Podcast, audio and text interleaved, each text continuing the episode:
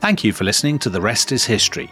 For bonus episodes, early access, ad free listening, and access to our chat community, sign up at restishistorypod.com. That's restishistorypod.com. Have you ever spotted McDonald's hot, crispy fries right as they're being scooped into the carton? And time just stands still. Ba-da-ba-ba-ba. When you need mealtime inspiration, it's worth shopping Kroger, where you'll find over 30,000 mouthwatering choices that excite your inner foodie. And no matter what tasty choice you make, you'll enjoy our everyday low prices, plus extra ways to save, like digital coupons worth over $600 each week. You can also save up to $1 off per gallon at the pump with fuel points. More savings and more inspiring flavors make shopping Kroger worth it every time. Kroger, fresh for everyone. Fuel restrictions apply. Hey, it's Ryan Reynolds, and I'm here with Keith, co star of my upcoming film, If, only in theaters, May 17th. Do you want to tell people the big news? All right, I'll do. Sign up now and you'll get unlimited for $15 a month in six months of Paramount Plus Essential Plan on us. Mintmobile.com slash switch. Upfront payment of $45 equivalent to $15 per month. Unlimited over 40 gigabytes per month. Face lower speeds. Videos at 480p. Active Mint customers by 531.24 get six months of Paramount Plus Essential Plan. Auto renews after six months. Offer ends May 31st, 2024. Separate Paramount Plus registration required. Terms and conditions apply if rated PG.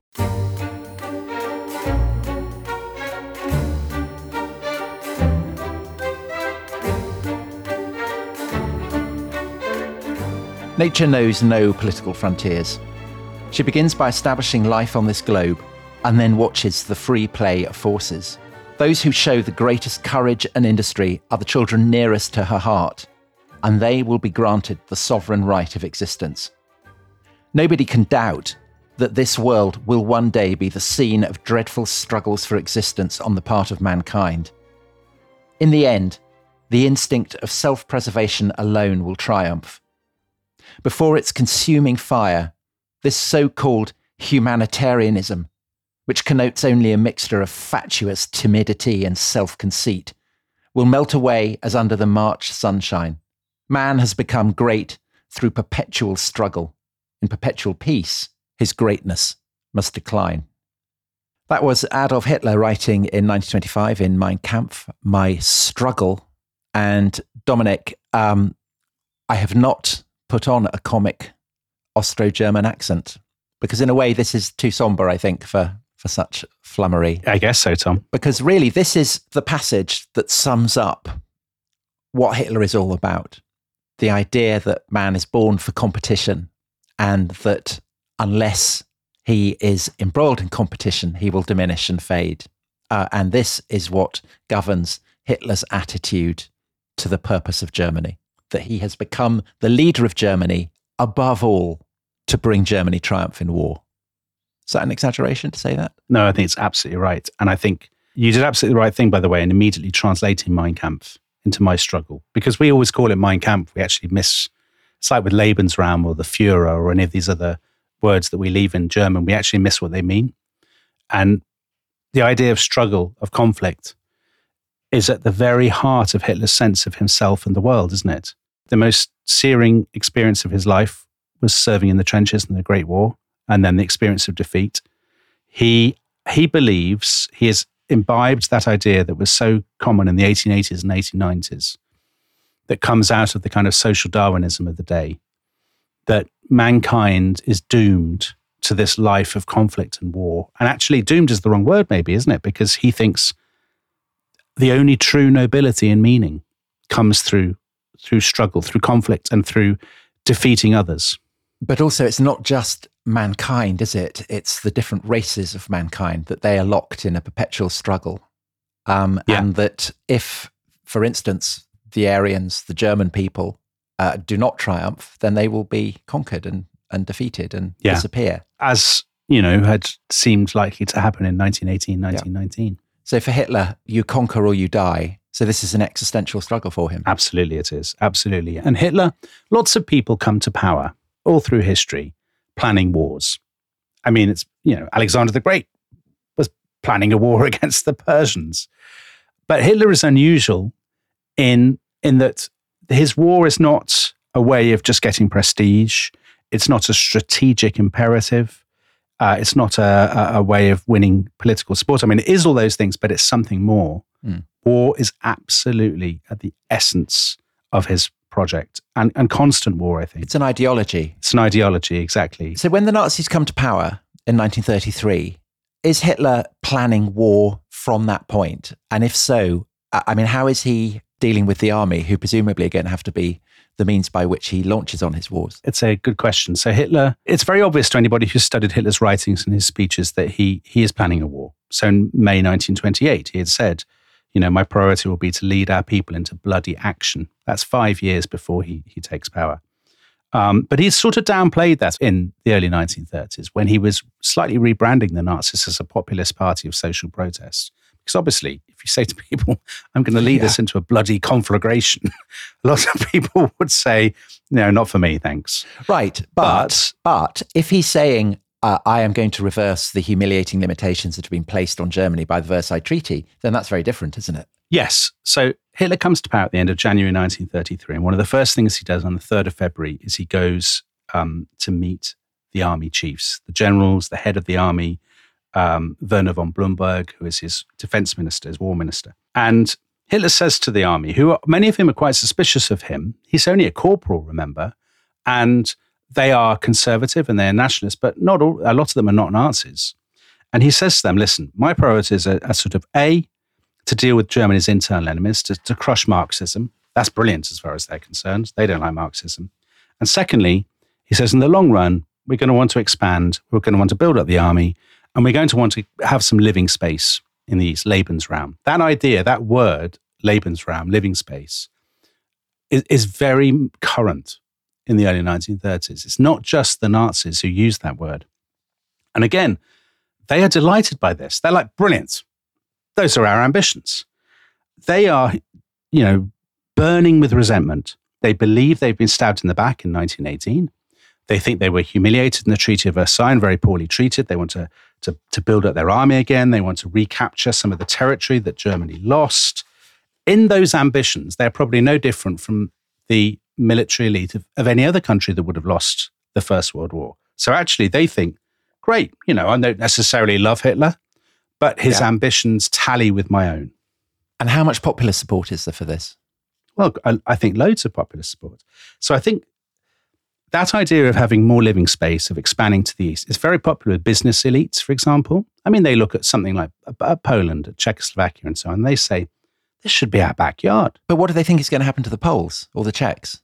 How does that work? Do they think? Well, don't forget, most of I these. mean, we know what Hitler thinks, but Yeah, but most of these people had lived in the Second Reich, in the Kaiser's Empire, and that had loads of Poles and so on in it. I mean, it's not un- unthinkable to them. so that's what they think is going to happen. They imagine it as being like the Bismarckian Reich. Yeah, that's a good way of putting it. I mean, some of them are more extreme, of course. Some of them are more radical, but not all of them. A lot of them are monarchists or were monarchists. A lot of them think, great, let's bring back the world of 1880s, 1890s Germany, you know, big power in Europe, Okay. subject peoples, empire, economic expansion, Spikes on helmets, all that. spikes on helmets, you know, Yeah. sock it to the French, all that sort of thing. And, and that's not just it's not so it's not just the conservatives and business elites. It's loads of ordinary Germans. So if you're an apolitical German and you've lived through the nightmare of the First World War, the early 1920s, the revolution, and so on, Weimar inflation, Great Depression, all that stuff, the idea of being great again, the idea of actually recapturing your lost virility and, and credibility and self respect and all of that stuff, you know, as far as you're concerned, what's not to like? This all sounds great. And if Hitler, this vulgar guy, is the, is the vehicle for that, brilliant. So there are two massive problems, though, facing anyone who wants a policy of military expansion. And the first is that there are internationally agreed limitations on Germany's ability to um, expand its armed forces. Yeah. I mean, they are written into international treaties that Germany has signed. But the other one uh, is the fact that Germany is skint. Yes. And, you know, as Cicero famously said, the sinews of war are having lots of cash, basically. So if you don't have money, you can't rearm. But those two things are, are, are interlinked to some degree. So rearmament against the, the, the principle of the treaties.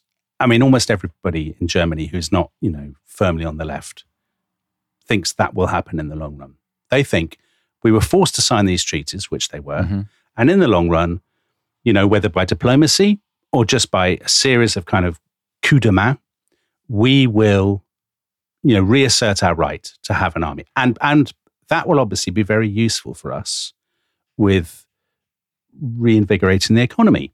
Because, but, but Dominic, sorry, and to, sorry to do a but Dominic, but just to say, well, it'll be fine. They'll just rearm. Isn't there? A, I mean, there is a very obvious problem, which is that the whole of the west of Germany, basically in the Rhineland, has been demilitarized. It has, and yes. that means that the French could just march in and seize the Ruhr, which is Germany's industrial heartland, which they've already done once. Yeah, in the twenties. You know, that's a dangerous problem for the German High Command to negotiate, isn't it? Exactly. They're playing a massively dangerous game. You're absolutely right. So, on the one hand, they've got a small army.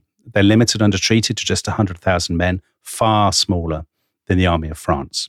And second, as you say, under um, the Treaty of Versailles and then the Treaty of Locarno, they have demilitarized the Rhinelands. That's the region all along Germany's western border.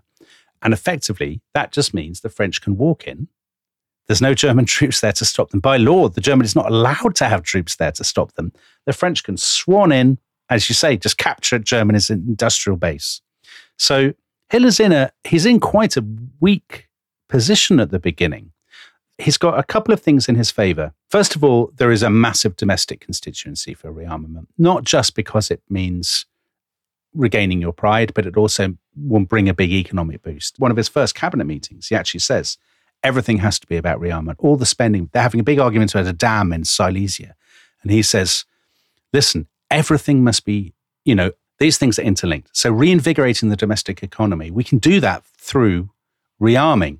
So the autobahns, for example, Tom, the great motorways, mm. he regards them as great military arteries. He's thinking about having them covered and tanks rolling along them and stuff. I mean, actually, it doesn't really work out that way. And there's lots of people who are delighted by this. I was amazed by this because I had uh, vaguely thought that um, the German economy recovers because Hitler is basically pursuing Keynesian policies. In other words, he is he's paying people to do things like like the New Deal in the United States at the same time. Mm-hmm. And I'd always thought that the autobahns were the kind of poster boys for this policy, but apparently not true at all. So I was reading um, Adam Tooze's great book, The Wages of Destruction, about yes. the German economy.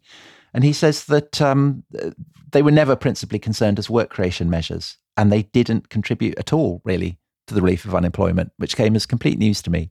They're, they're, yeah. they're purely done for military purposes, basically, are they? Yeah. Everything in, in Hitler's mind is, is, is if, it, if there's not a military purpose to it, if it's not making Germany fitter, healthier, stronger, more prepared for war, then it's kind of pointless, I think that's his that's his approach. Just sticking to, to, to, the autobahns because it relates to the military is actually again, which came as a surprise to me, although it shouldn't have done because my brother's always going on about it.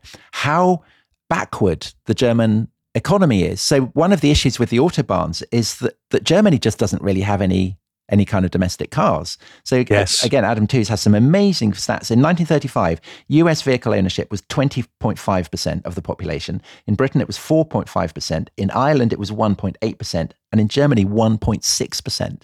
Because now we think of Germany as the home of the motor industry. Yeah. But, you know, there's no, there's no kind of economic base in that sense. So how are the Nazis getting Germany into a position where people are starting to feel richer? And how are they able then to translate that into into the process of, of rearming? Or is it kind of interfused?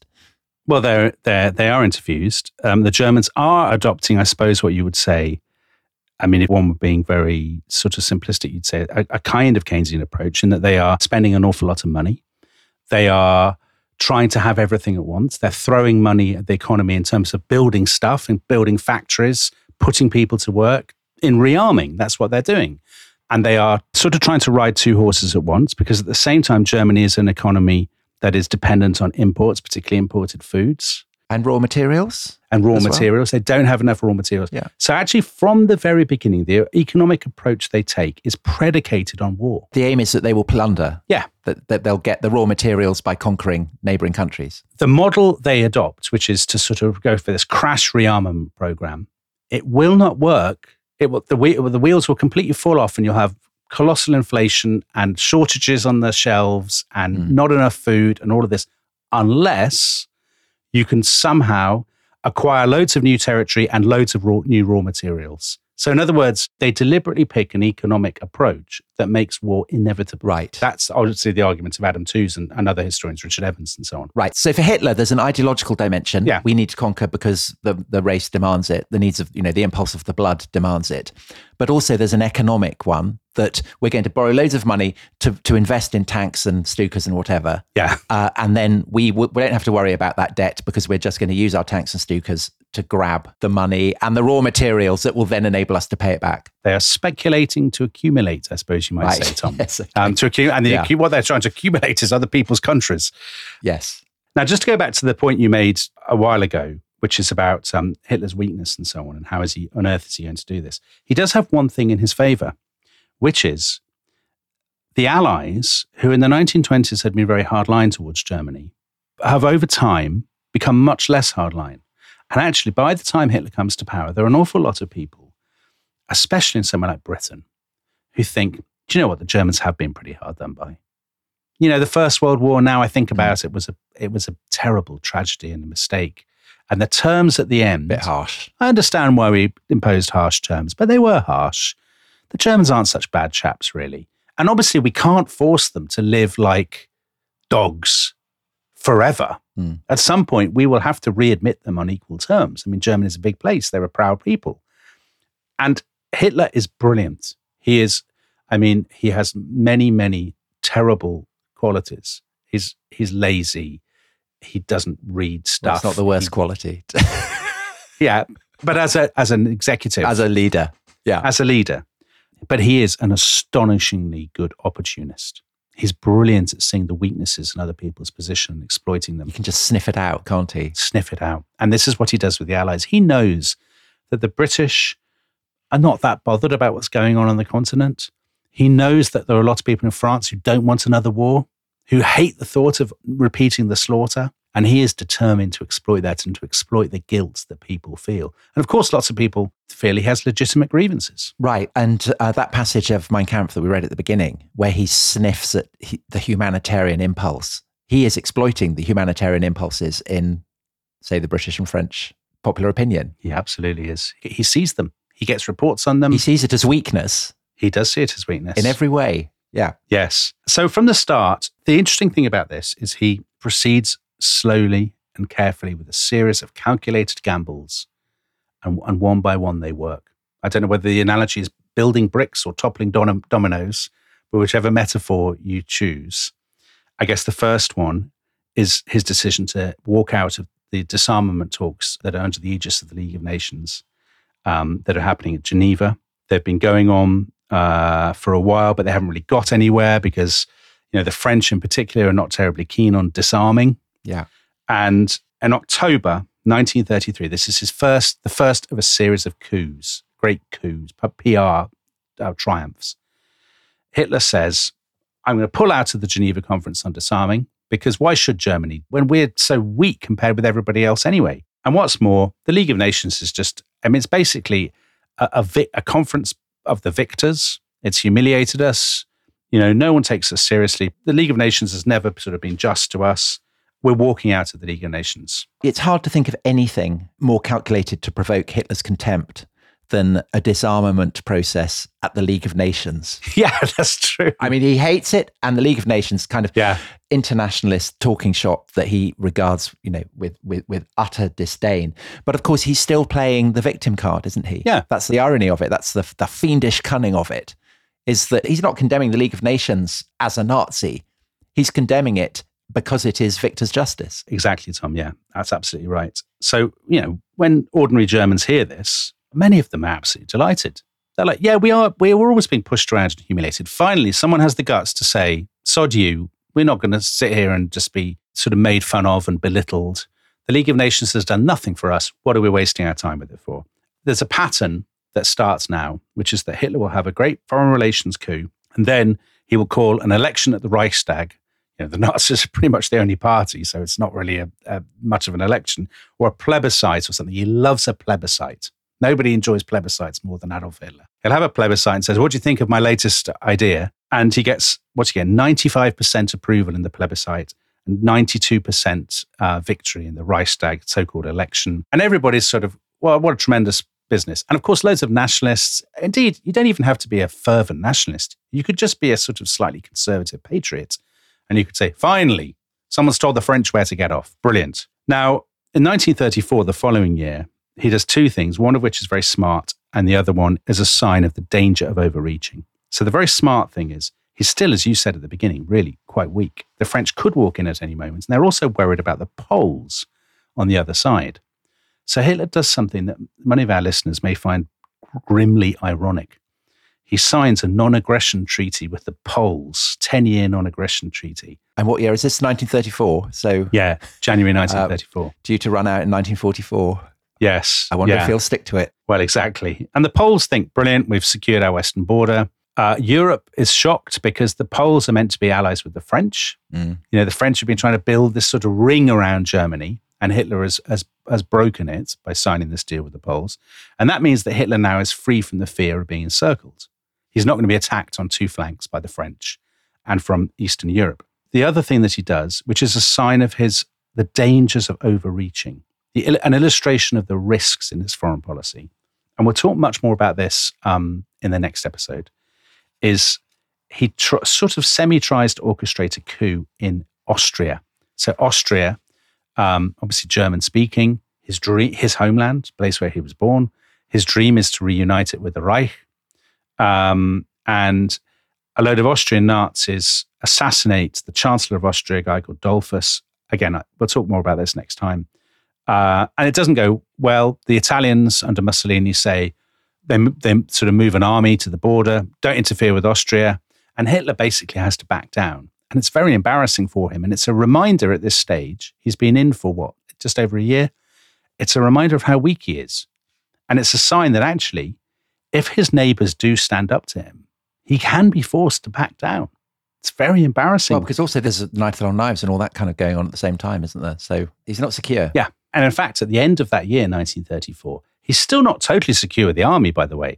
So there's another little burst of tension even after the Night of the Long Knives. At the end of 1934, the army is sort of displeased about uh, the SS who are being armed and stuff. They're still a, a bit a bit sore about the the stormtroopers, the SA.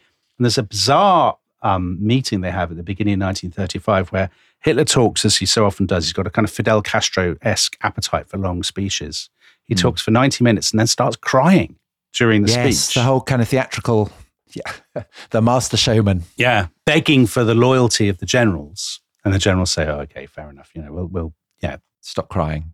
stop crying. exactly. Dry your eyes, mate. And the funny thing with Hitler is that whenever he's in trouble at this point, luck just plays completely into his hands because, as luck would have it, under the sort of timetable, which he doesn't control, there's a region called the Saarland in the far west of Germany, um, which is a sort of, it's a big, what is it, coal mining, uh, coal and iron territory. And since the end of this First World War, under the Treaty of Versailles, it has been put under the formal control of the League of Nations, and the French have had a right to the Saarland's economic resources. Now, you can absolutely see if you're even a remotely patriotic German, Yeah, not happy about that. this is like such a standing affront. I mean, it's such an, a sort of weeping sore. Now, after 15 years, the deal was that the half a million people of the Saarland could have a, yet another plebiscite on whether or not they would go back to Germany or whether they would join the French. Course, they were always going to go back to Germany. But the Nazis pour tons and tons of resources into the, into the referendum campaign. They make loads of effort to win over. They're very Catholic voters in the, in the Saarland. And Catholics are sometimes, they're a bit iffy about Hitler. But the local Catholic hierarchy are persuaded to back Hitler and the Nazis and the idea of reunification with Germany. And so it is that in January 1935, 91% of the Saarland's electorate vote to join the German dictatorship rather than the French democracy.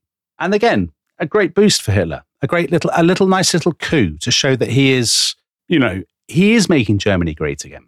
But the bigger thing, which is on his mind all this time, is building up the army. So the army, as I said, was about 100,000 men, much smaller than the French army. The army at the beginning of March 1935, a guy called General Beck, Ludwig Beck, later was involved in the Stauffenberg plot in the 1940s, 1944, Operation Valkyrie, but anyway, that's by the by. Beck prepares a big memo and he says, ideally, we would like an army of 23 divisions, which would be about 300,000 men. And they're limited to 100,000. Yes, under the Treaty of Versailles.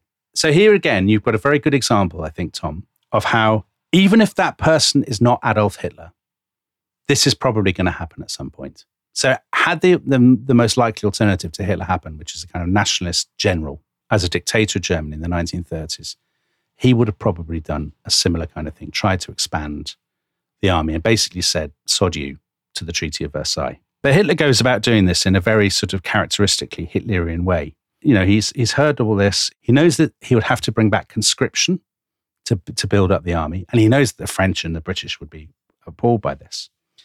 And on the 13th of March, he's called his, his adjutant, who's a guy called Lieutenant Colonel Hossbach, to his um, to, to, a hotel. Everything happens in hotels in this story. I mean, Hitler is the, the amount of kind of work that's going on at hotel receptions. Yeah. So this is why Wes Anderson needs to do his biopic on Hitler. Absolutely. So Hitler's staying in this hotel in Munich, and this adjutant turns up. The guy arrives, and Hitler, of course, is still in bed because he's so lazy. So Hitler gets up just before midday and says to the adjutant, I think we should increase the army. I, am persuasive now. How many people do you think they sh- should have? And the adjutant says, oh, I don't know, 36 divisions, which is more than half a million men, far bigger than even the army themselves wanted. And Hitler says, Hitler goes, great. Brilliant. Yeah, let's do it. Go for it. And on the Saturday, the 16th of March, he announces it. He says, we're going to have a new army, 36 divisions. Without consulting w- with, the, uh, with the generals. The generals, when they hear this, are absolutely, they can't believe it. This is far more than they had, because they think this will undoubtedly inflame the Allies. You know, this is such a, a, slap in the face to them. And what happens? The Italian ambassador apparently went kind of white with anger. The French ambassador sort of started huffing and puffing and shrugging his shoulders and expostulating. The British guy reacted with kind of phlegmatic indifference. Sang-froid. Yeah, sang-froid. Very British. He said, he said, yeah. uh, and what about Jolly your. Air Force and your, and your fleet? Do you still have similar plans for those? You know, he kind of yeah. didn't bat an eyelid. Well, it's always the fleet for the British, isn't it? It is. And in Germany, the reaction is utter, utter, utter euphoria. What always happens with Hitler's coups is at first people are kind of, oh no, Whoa, the French are going to attack us. Yeah. For few, and then it, when it becomes obvious after day one, the French are going to do nothing at all. Huge crowds assemble, people cheering and shouting, they're waving flags and stuff. The next day, they have a big parade. It becomes a public holiday called Heroes Memorial Day. Um, they're playing Beethoven. Uh, the war uh, minister, General Blomberg, he comes out and he gives a speech and he says, um, The world has been made to realize Germany did not die of its defeat in the World War. Germany will take the place she deserves among the nations. Richard Evans, like a lot of historians, quotes a really interesting diary by a, a Hamburg housewife called Louisa Solmitz, because she is a kind of small c conservative, nationalist Hamburg housewife whose husband is of Jewish descent. Yeah. And so their, their child has not been given Aryan status, right? Exactly. So there's a kind of ambivalence about the Nazis. And yet she could not be more ecstatic. all over it. When she heard the announcement, she says, I rose to my feet. It overcame me. The moment was too great. I had to listen standing. The day that we had longed for since the disgrace of 1918. We would never have experienced Versailles if such actions had always been taken and such answers always given. And the, the SPD, who have been exiled, the Social Democrats, they have agents who are writing reports. They're brilliant sources on public opinion in Germany. And there's just what's one report enthusiasm on the 17th of March, enormous. The whole of Munich was on its feet. People can be compelled to sing, but they can't be forced to sing with such enthusiasm. The trust in the political talent and will of Hitler becomes greater all the time. Hitler is loved by many. So another of Hitler's gambles has worked. Um, and I think we should take a break at this point. Uh, and Dominic, when we come back, there will be more gambles and we will see if they work.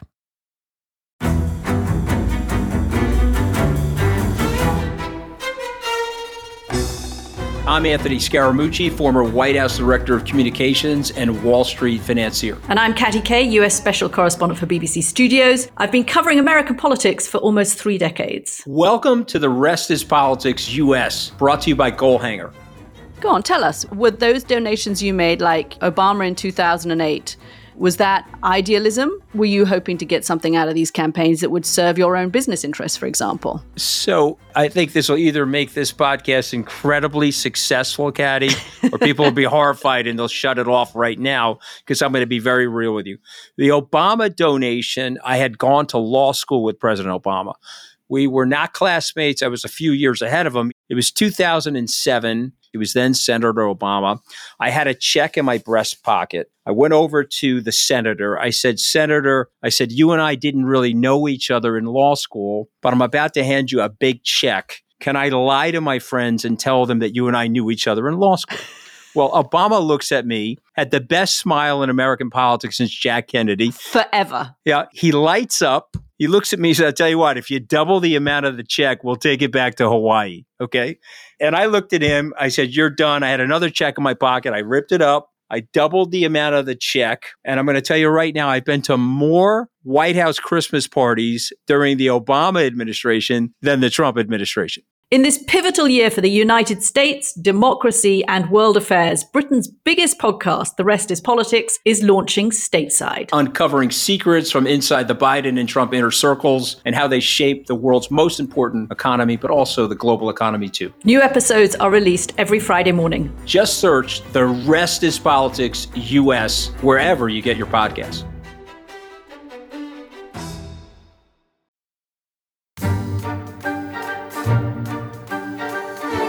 Hello, welcome back to The Rest is History. And uh, Dominic, the storm clouds of war are gathering. Yeah. That's what it's all about. How are the Allies responding to the gathering darkness of the storm clouds of war?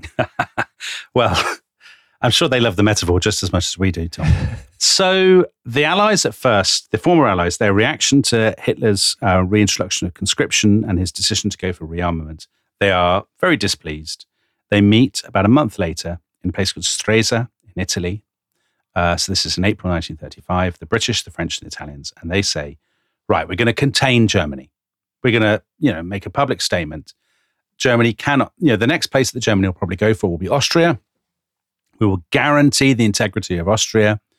That guarantee will be our kind of public show, our statement that Mm. we're not prepared to allow Germany to sort of rip up treaties and behave like a, a bully boy on the world stage. and the fact that this is happening in Italy, a reminder that Italy had been one of the Allies in the First World War and therefore one of the victors. Um, and Mussolini at this point is still very much on the side of the two democracies, Britain and France. He is. He is. So Mussolini, whom Hitler, you know, Hitler thinks Mussolini is, is brilliant to some degree and is very influenced by Mussolini, because of course Mussolini comes first. But Mussolini had almost, you know, there'd been a danger of war in 1934 over Austria. And at this point, as you say, Mussolini is lined up on the on the other side. So the Stresa Front, as it is called, it lasts for basically two months. And the country that screws it up is not Italy, right? But um, but Britain. But Britain, yeah, very disappointing scenes, Tom. So um, the British and the Germans have been in naval talks because, as you said before, the British are really uh, most interested in the Royal Navy. And all the time, by the way, the British are looking at the continent and what's going on, but they're distracted by India, by the Great Depression, you know, the Empire, all these other things. Worried about Japan as well, aren't they? Yeah, as far as they're concerned, they just want stuff in Central Europe to kind of, they just want Hitler to pipe down, everything to be quiet and stable. They're not that bothered about it. Distant countries of which we know little. Exactly. Exactly.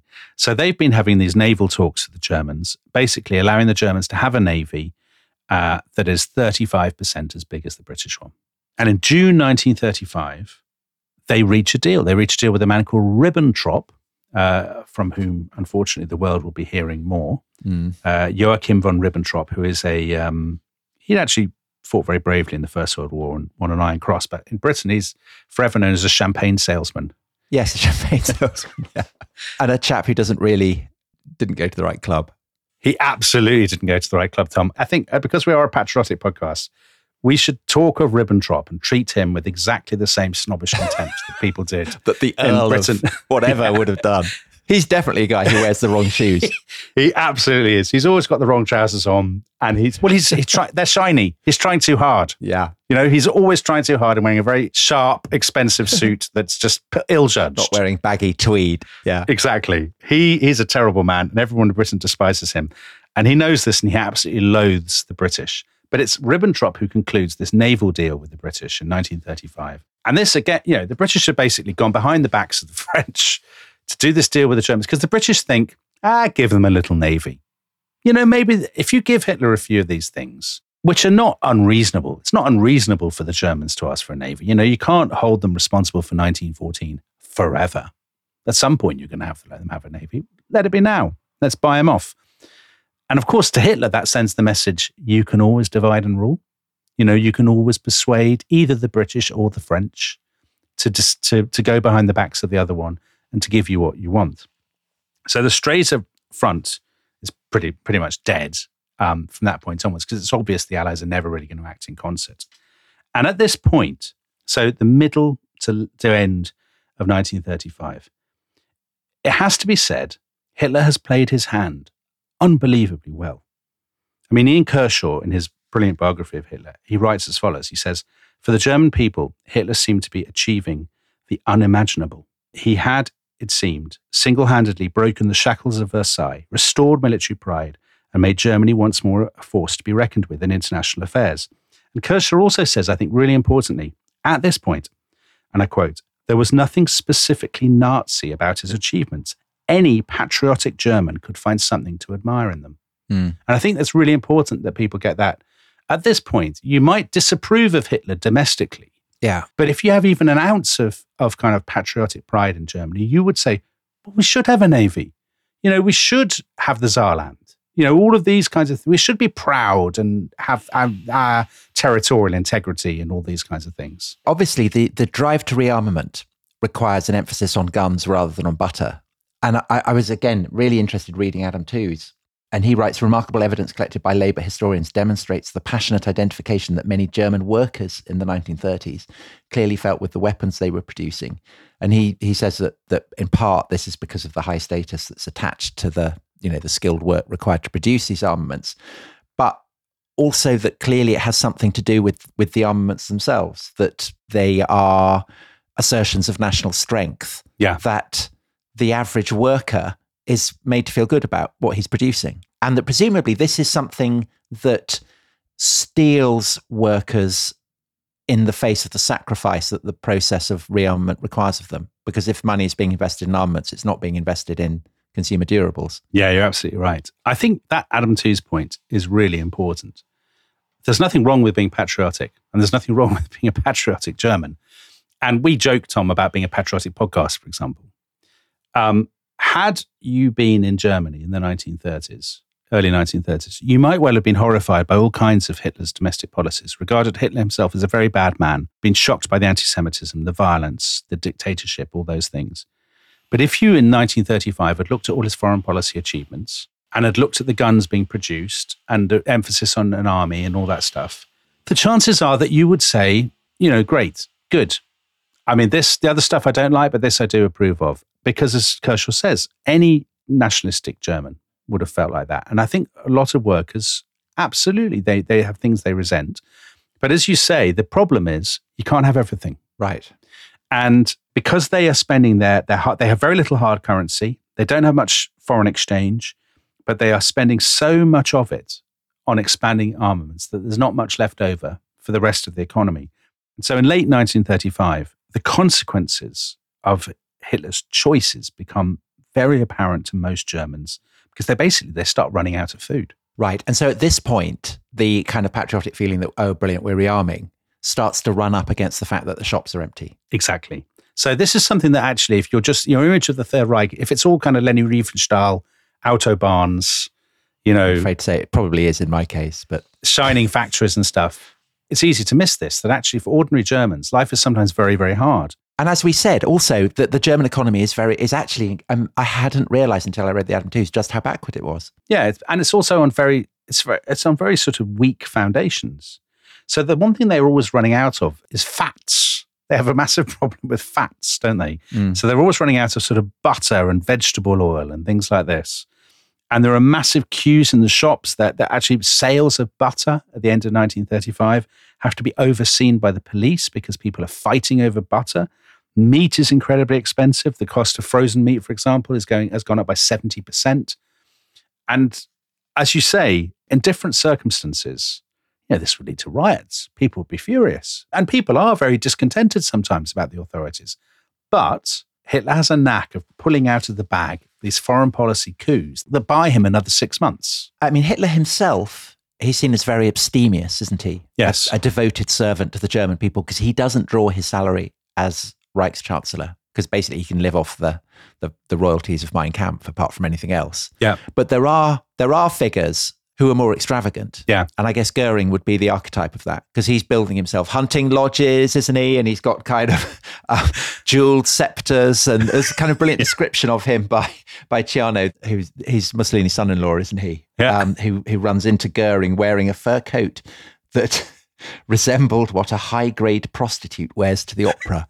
So all of this kind of Goering fur coat malarkey. I mean, this must be going down quite badly if there's nothing in the shops. Agreed. Goering is such a peculiar figure because he'd been a great war hero and he'd been, after the First World War, he was seen as something of a matinee idol, you know, a very dashing. Well, he was in the Red Baron's squadron, wasn't he? Yeah.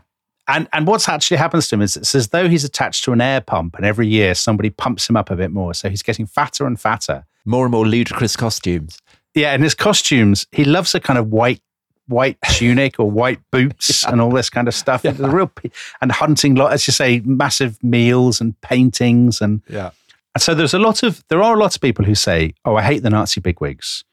You know, they're bullies.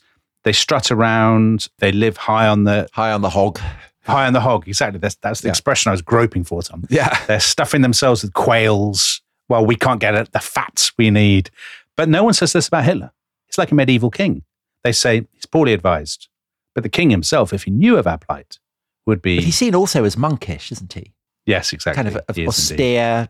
I mean, the fact that he's kind of sitting around watching Mickey Mouse and Yeah, and it, and not getting up till lunchtime. yeah, but this isn't factoring through at all. No, no, not at all. They think he's incredibly hardworking, which of course he isn't. Anyway, as you rightly say, at the end of 1935, the fact that his economics is so terrible, I mean, it's um, it's bonkers.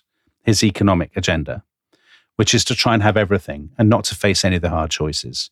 That this is, is got, has got Germany into real trouble, and he needs another foreign policy coup. It's at this point that he decides, I'm going to go for the big one, and the big one is the Rhineland. So you said in the first half about how important this was that this huge slice of Western Germany has been forcibly kind of demilitarized. The Germans are not allowed to station troops on the banks of the Rhine. And what that means is that the French can walk in at will and just, you know, whatever the Germans do, the Germans will always be on the defensive. Yes. They can never attack the French. The French can, would always be attacking them. They have a spear pointed at the soft underbelly of the German oh, economy. very good, Tom. One might almost say. Yes. And Dominic, would you say it's fair to say that for, for the average German, the French are seen as the enemy? They are absolutely. At this point, by the way, Hitler is still quite keen on an alliance with Britain. He has very mixed feelings about the British, a bit like the Kaiser. He kind of um, he envies the British. He sees them as a great imperial power. Well, they're Anglo-Saxon, aren't they? Anglo Saxons, exactly. So they're kind of racial brethren. But at the same time, he's resent. You know, the British are always mocking his emissaries' shoes or whatever it might be, Yeah, exactly. and behaving snobbishly. I mean, it's just it's it's just the Yeah. you know the cows week with the Kaiser. It just continues right All over again. Never tra- ends. That's Never ends. Tragedy. Yeah. Anyway, the Rhineland. So the issue of the Rhineland is not just strategic. For Germany, I mean, it's such a humiliation. This really rich and important part of your country, and you're not allowed to put your own troops in it. The analogy would be if, if Britain were banned from stationing troops in the home counties. Yeah. I mean, whether or not you wanted to, it would just be such a massive affront to your national pride. And Hitler realizes in the early months of 1936 that actually the chance to do this is becoming greater and greater, not least because that sort of tacit, that implicit alliance between Britain, France, and Italy has pretty much broken up. The Italians have disgraced themselves by invading Abyssinia. The previous year A new Roman Empire. to try and build a new Roman Empire. So they've kind of been kicked out of the club of democracies. And So the opportunity for a kind of rapprochement where Mussolini is there, it's pretty much on the table at this point.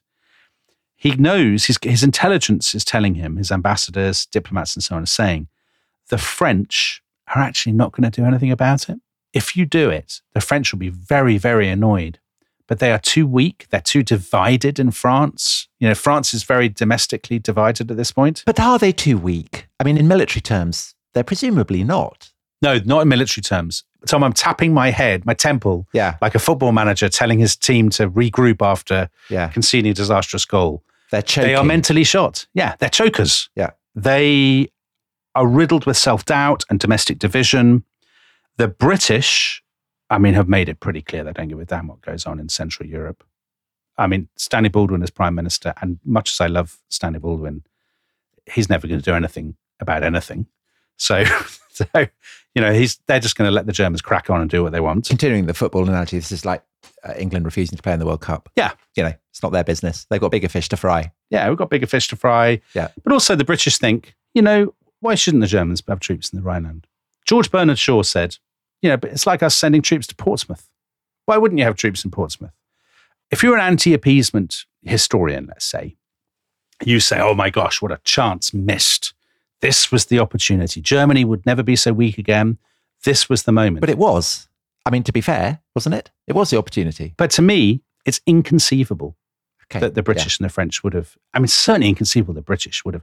Imagine in the mid 1930s. But if the French had moved in, I mean, it would have worked militarily. They would, because basically, doesn't Hitler kind of deceive the French? He recruits loads of people from the police to dress up in the army to make it look as if there's it's a He much does. bigger force than it actually is when they move in. So just to give you a, an an indication of how he comes to the decision, by the way, because it involves another hotel. He's at another hotel Oh, great! in, in oh, Munich. good. This time, Goebbels is actually staying at the hotel, and Hitler arrives in the lobby and says, "You know, I've come to see Goebbels." And he says to Goebbels, "I've decided to go for it. I want to remilitarize the Rhineland. I'm going to send in the troops." Goebbels writes in his diary.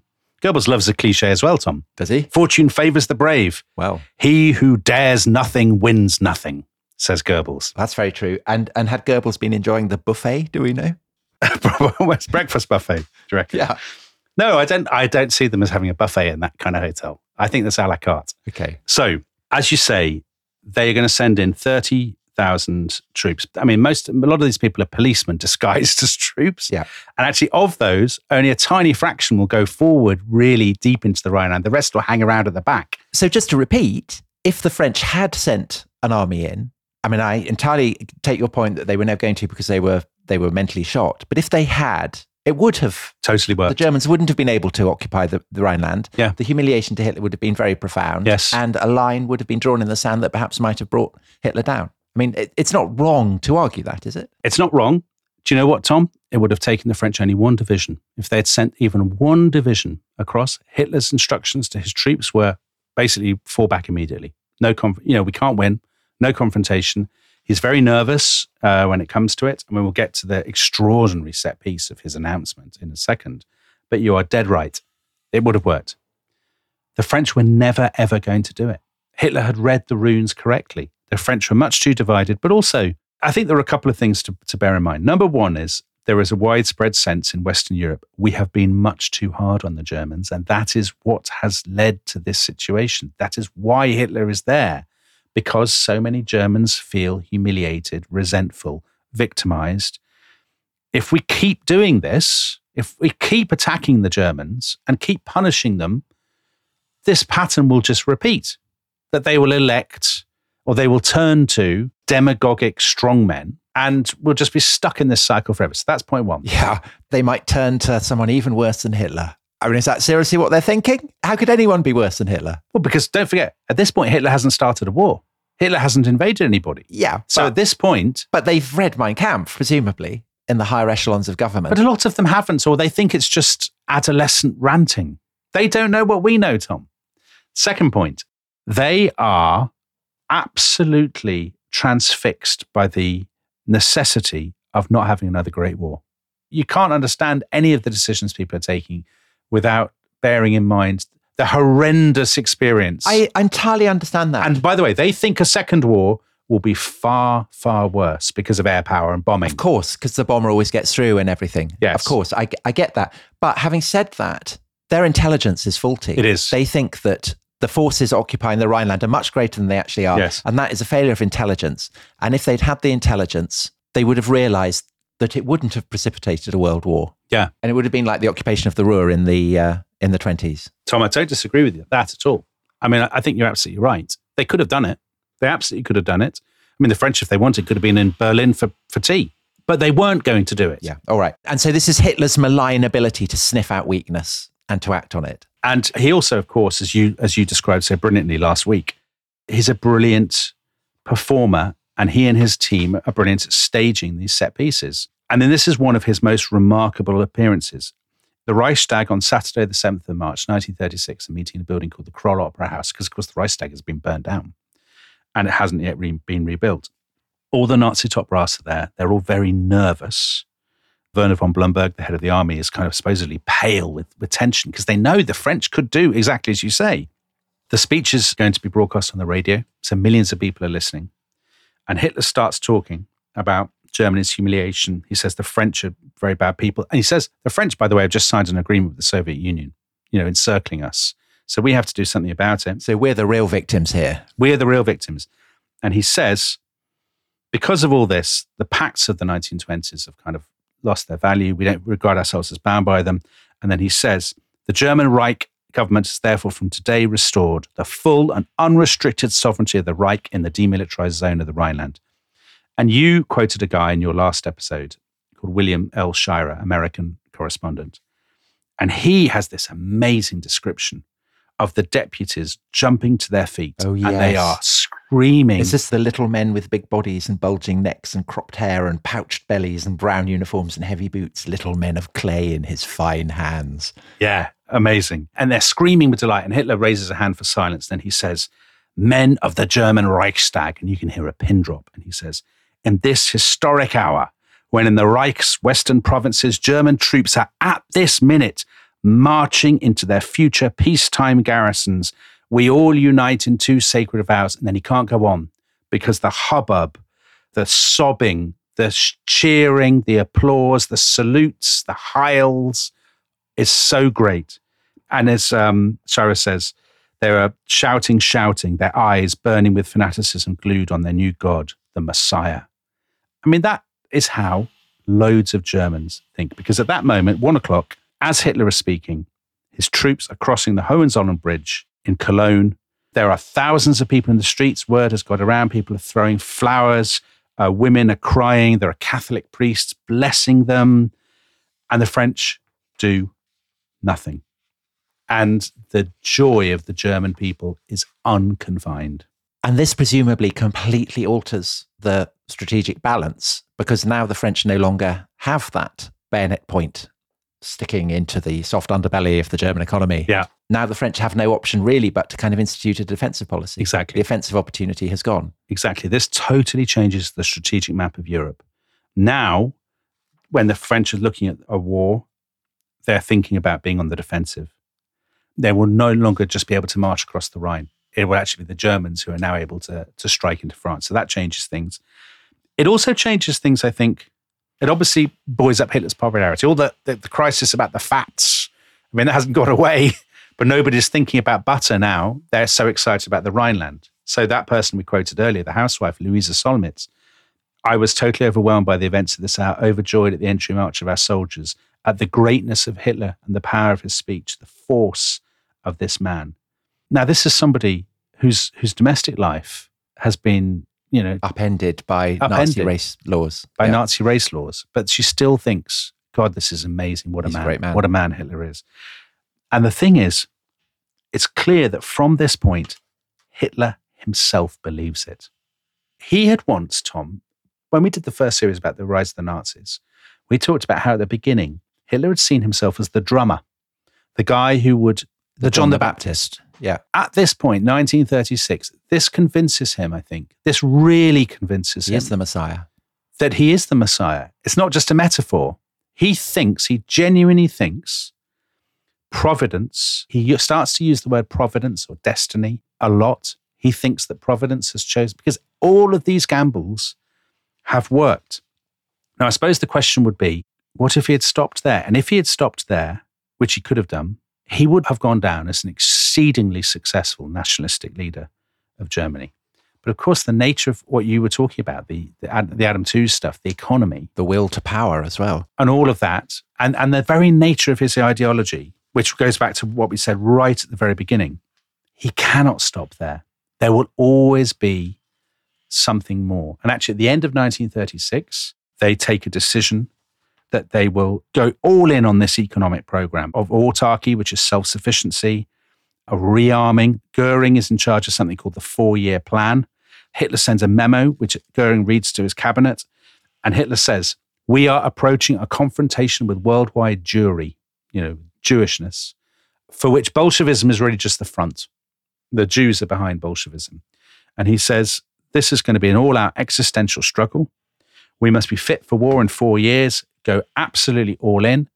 We now have a new pal in Europe, Italy. He's also, of course, we don't really have time to go into it and massively, but both Germany and Italy are now intervening in the Spanish Civil War on the side of Franco. So that's brought them closer together. So this is when Guernica happens and they're trying out bombing techniques with the Luftwaffe. And Exactly. In November 1936, so about this, just after Hitler has said a plan to rearm completely and be ready for war in four years, Mussolini is using starts to use the phrase the axis. He does it in Milan in a speech in front of the cathedral. He says Rome and Berlin is the axis around which Europe now revolves. At the end of that month, November 1936, Hitler approves the Anti-Comintern Pact with Japan. So he now has an Asian ally as well. which is uh, very menacing for Britain. yeah, irredentist power, which is keen to to carve out an empire, to undo the work of the treaties in the 1920s. And there's a real sense, I think, at this point, 1936, 1937, that Hitler is seized with a sense of mission. For the first time, he thinks, I am actually going to do all this. You know, I'm not just laying the foundations for somebody else in foreign policy, for a future regime, for my successor. I can achieve the greater Germany in my lifetime. And he's a terrible hypochondriac, isn't he, Hitler? So he's always having kind of stomach spasms and eczema and stuff and thinking that this He's very marks worried about cancer, isn't he? Because his his mother had died of cancer, and Exactly. He's also doing this absolutely bizarre thing, Tom. I mean, the thing with Hitler is that you, you say about your Wes Anderson film. I mean, obviously, it's it's an unbelievably dark and terrible story, but there are these weird comic elements. So Hitler was taking this kind of quack medicine that he had picked up in the trenches, where he's drinking gun cleaning oil, goodness, this doesn't do him any good. I, I quote from Kershaw: "Causes headaches, double vision, dizziness, and ringing in his ears." blimey, what does he think he's curing? I think this is curing. What's it curing? His stomach pains. I mean, if I have a stomach pain, Yeah, that's not how you do it. I don't. I don't drink gun cleaning oil. But anyway, Hitler does. So he thinks he doesn't have much time left, and he thinks, right, come on, let's do this. Four years, the whole thing. We can take the whole thing, and by the whole thing, he doesn't mean Central Europe. He doesn't even really mean Europe. I mean, it's a mad thing to talk about because people don't generally talk about conquering the world unless they're Alexander the Great. Hitler really does think about conquering the world, doesn't he? He thinks Europe first, and then the war with the USA, and then we're done. But Dominic, um, he has to take steps. Yes. And you you said how he has a dream of greater Germany, and of course Hitler himself was born in Austria, uh, which is a German-speaking part of the Reich. So I guess it's pretty clear by late 1937 what his next target is going to be. Would that be fair? I think that's right. I think the the tempest is uh, is gathering, Tom, over the skies of Vienna. Yes. To use our much loved metaphor, yes. So um, at the end of the Nuremberg rally that autumn, Hitler says to Goebbels, "Okay, the next thing is Austria. We're going to resolve that, and we will resolve it with force." And on the 9th of November, 1937, he calls his military chiefs to the Reich Chancellery in Berlin, and it's there that he is going to lay out his plans. And Tom, we will tell that story, uh, what happens at that meeting and what happens afterwards in the next episode. But of course, members of the Rest is History Club will be able to listen to it right away. Absolutely. So um, we will see you either straight away if you're a member of the Rest is History Club, or we will see you on Thursday for the Anschluss, the German takeover of Austria. Bye bye. Bye bye.